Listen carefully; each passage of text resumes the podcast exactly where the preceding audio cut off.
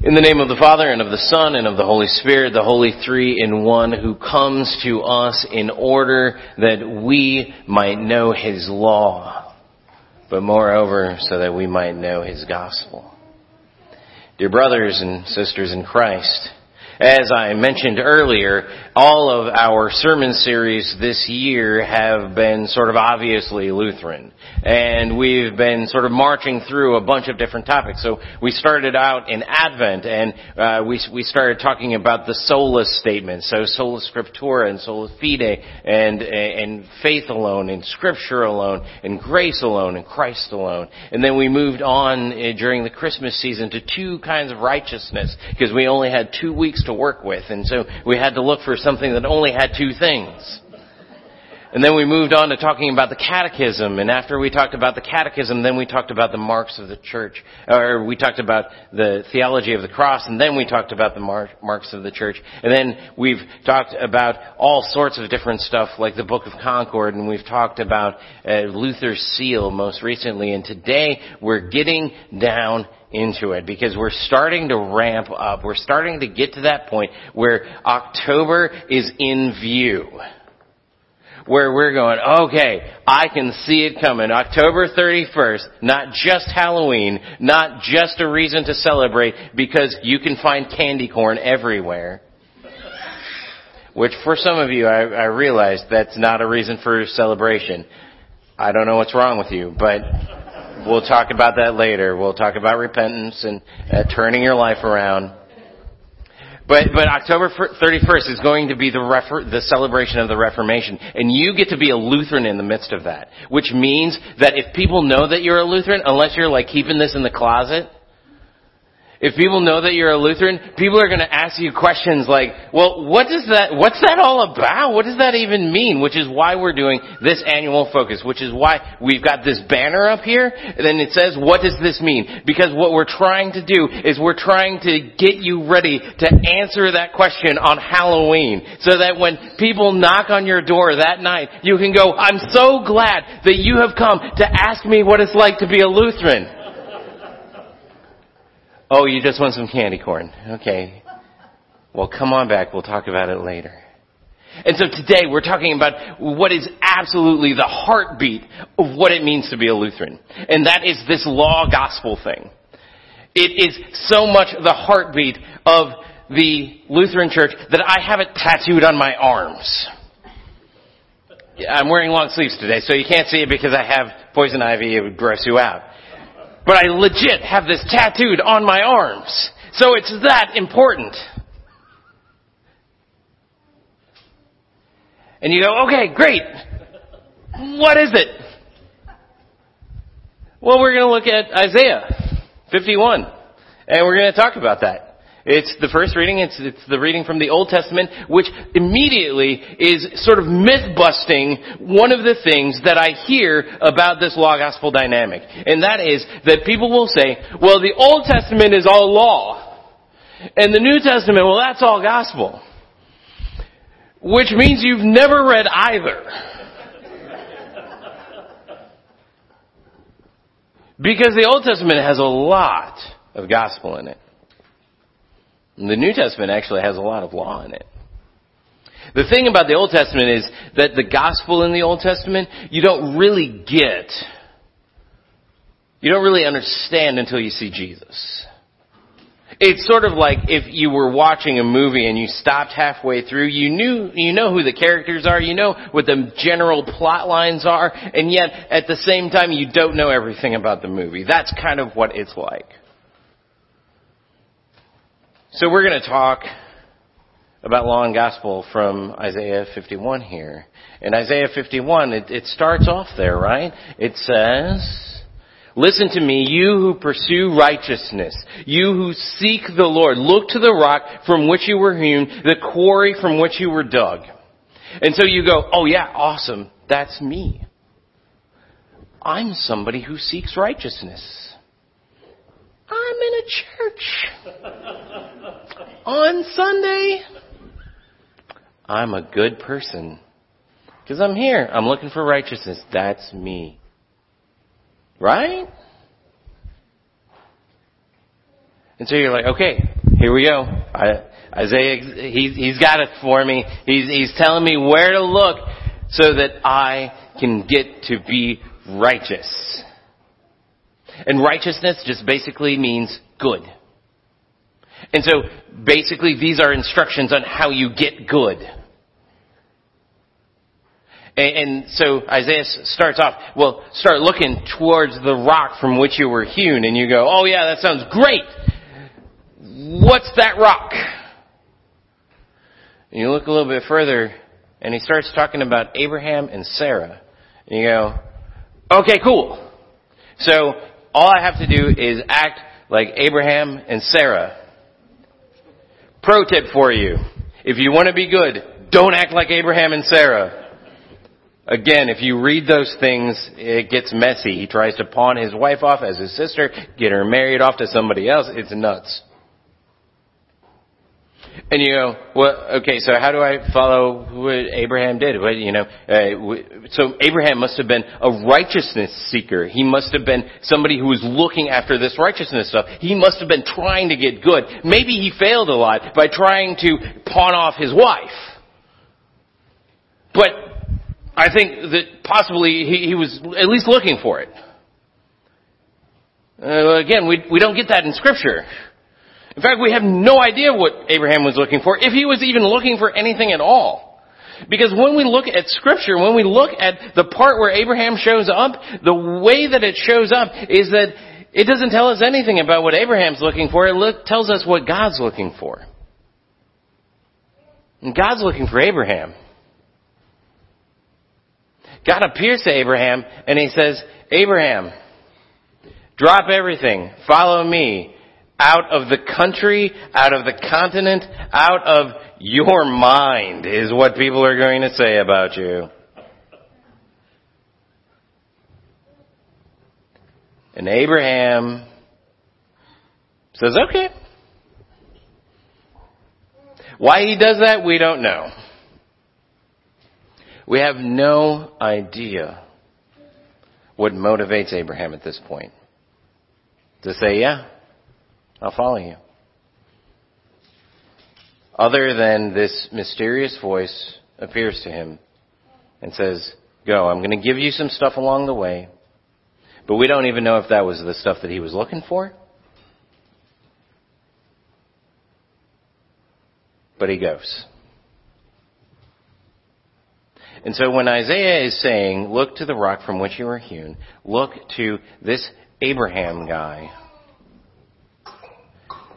a lot of what comes up there is, well, what does that mean? It, it, it means, I guess, to be ready.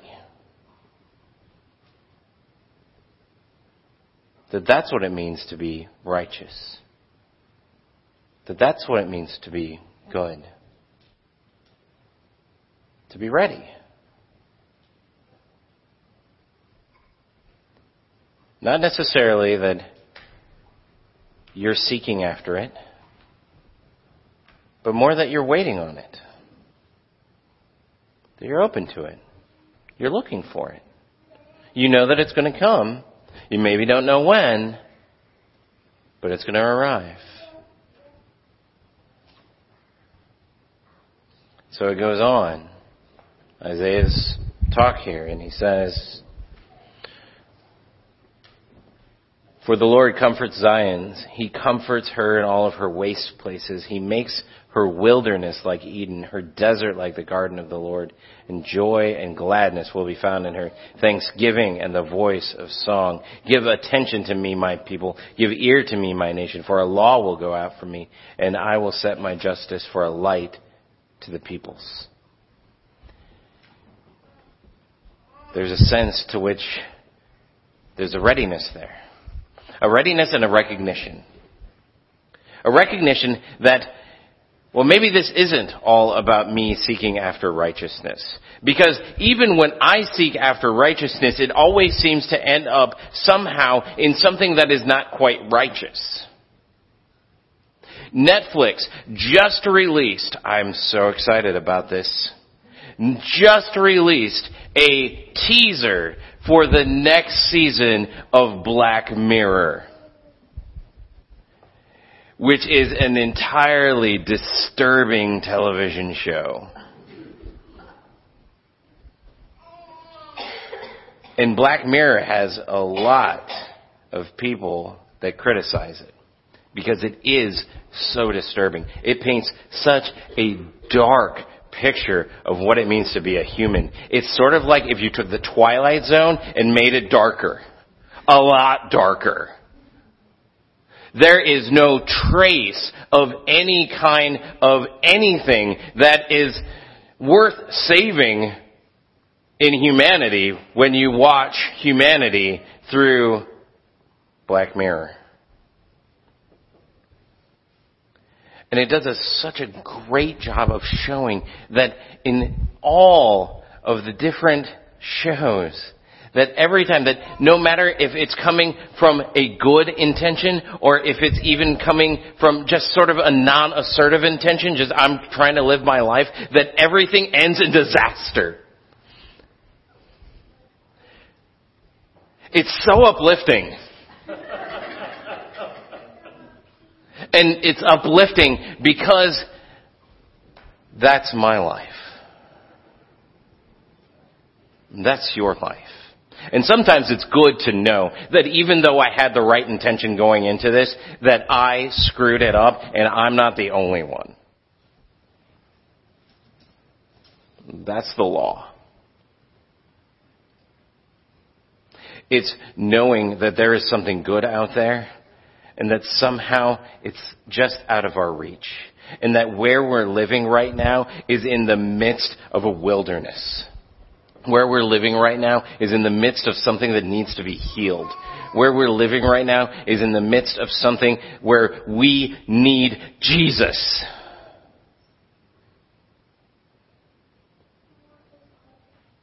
You see, Black Mirror should be frightening to anybody who's not a Christian. But if you're a Christian, you're looking at that and you're just going, well, they need Jesus just like me. Yeah.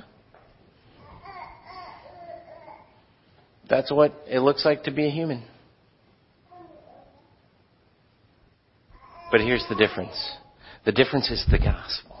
And that's what we're going to be talking about for the next few weeks. That today is all about defining law and gospel. But for the next few weeks, we're going to be talking about how law and gospel works on us and works in our relationships. That we're going to be talking next week about how law and gospel works on you as an individual and how you take law and you take gospel and, and how that works out in your life. And then after that, we're going to be talking about law and gospel in us and how that the, this dynamic, this heartbeat of law gospel works in our community as the church together, how it works with other Christians. And then lastly, we're going to be talking about law and gospel for us all and how even those people that don't believe in Jesus, those people that don't subscribe to what we subscribe to, those people that don't even believe in categories like law, gospel, how that helps us in our relationships with them.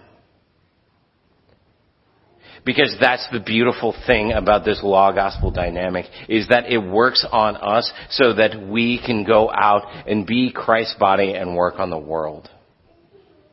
That what the gospel does is it says, I am going to take you out of this wilderness. I'm going to take you out of this wasteland. I am going to take you out of this black mirror experience of life and I am going to create something beautiful.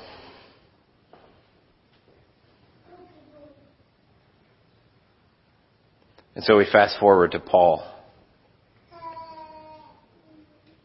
And Paul says, present your bodies as living sacrifices. Which, what does a sacrifice do? Other than just be ready. I mean, if you're a sacrifice, you're probably not able to do a whole lot other than just be ready. You're probably tied down to the altar. There's probably some scary priest guy with a knife over your chest, Dexter style.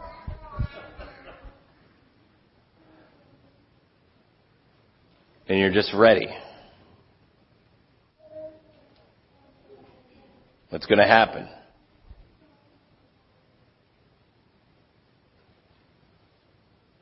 Thing about the gospel is it promises that you're going to be a living sacrifice. The law is going to leave you dead. The gospel brings you to life.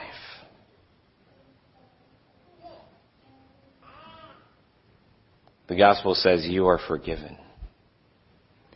Your wasteland is rebuilt. Your wilderness is watered. Your ugliness is turned beautiful. Your illness is turned healthy.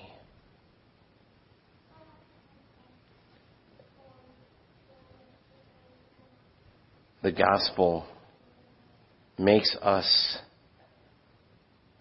the positive, the attractive, the amazing part of what it means to be a Christian.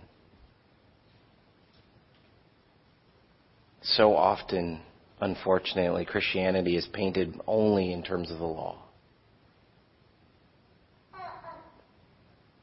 But the gospel, the gospel is what we're all about. So now may you this week May you take the law seriously. May you notice the brokenness of your life. But may you take the gospel even more seriously. And may you recognize that that brokenness is being used by God in order to change you and in order to change the people around you. So hold on to that. Amen.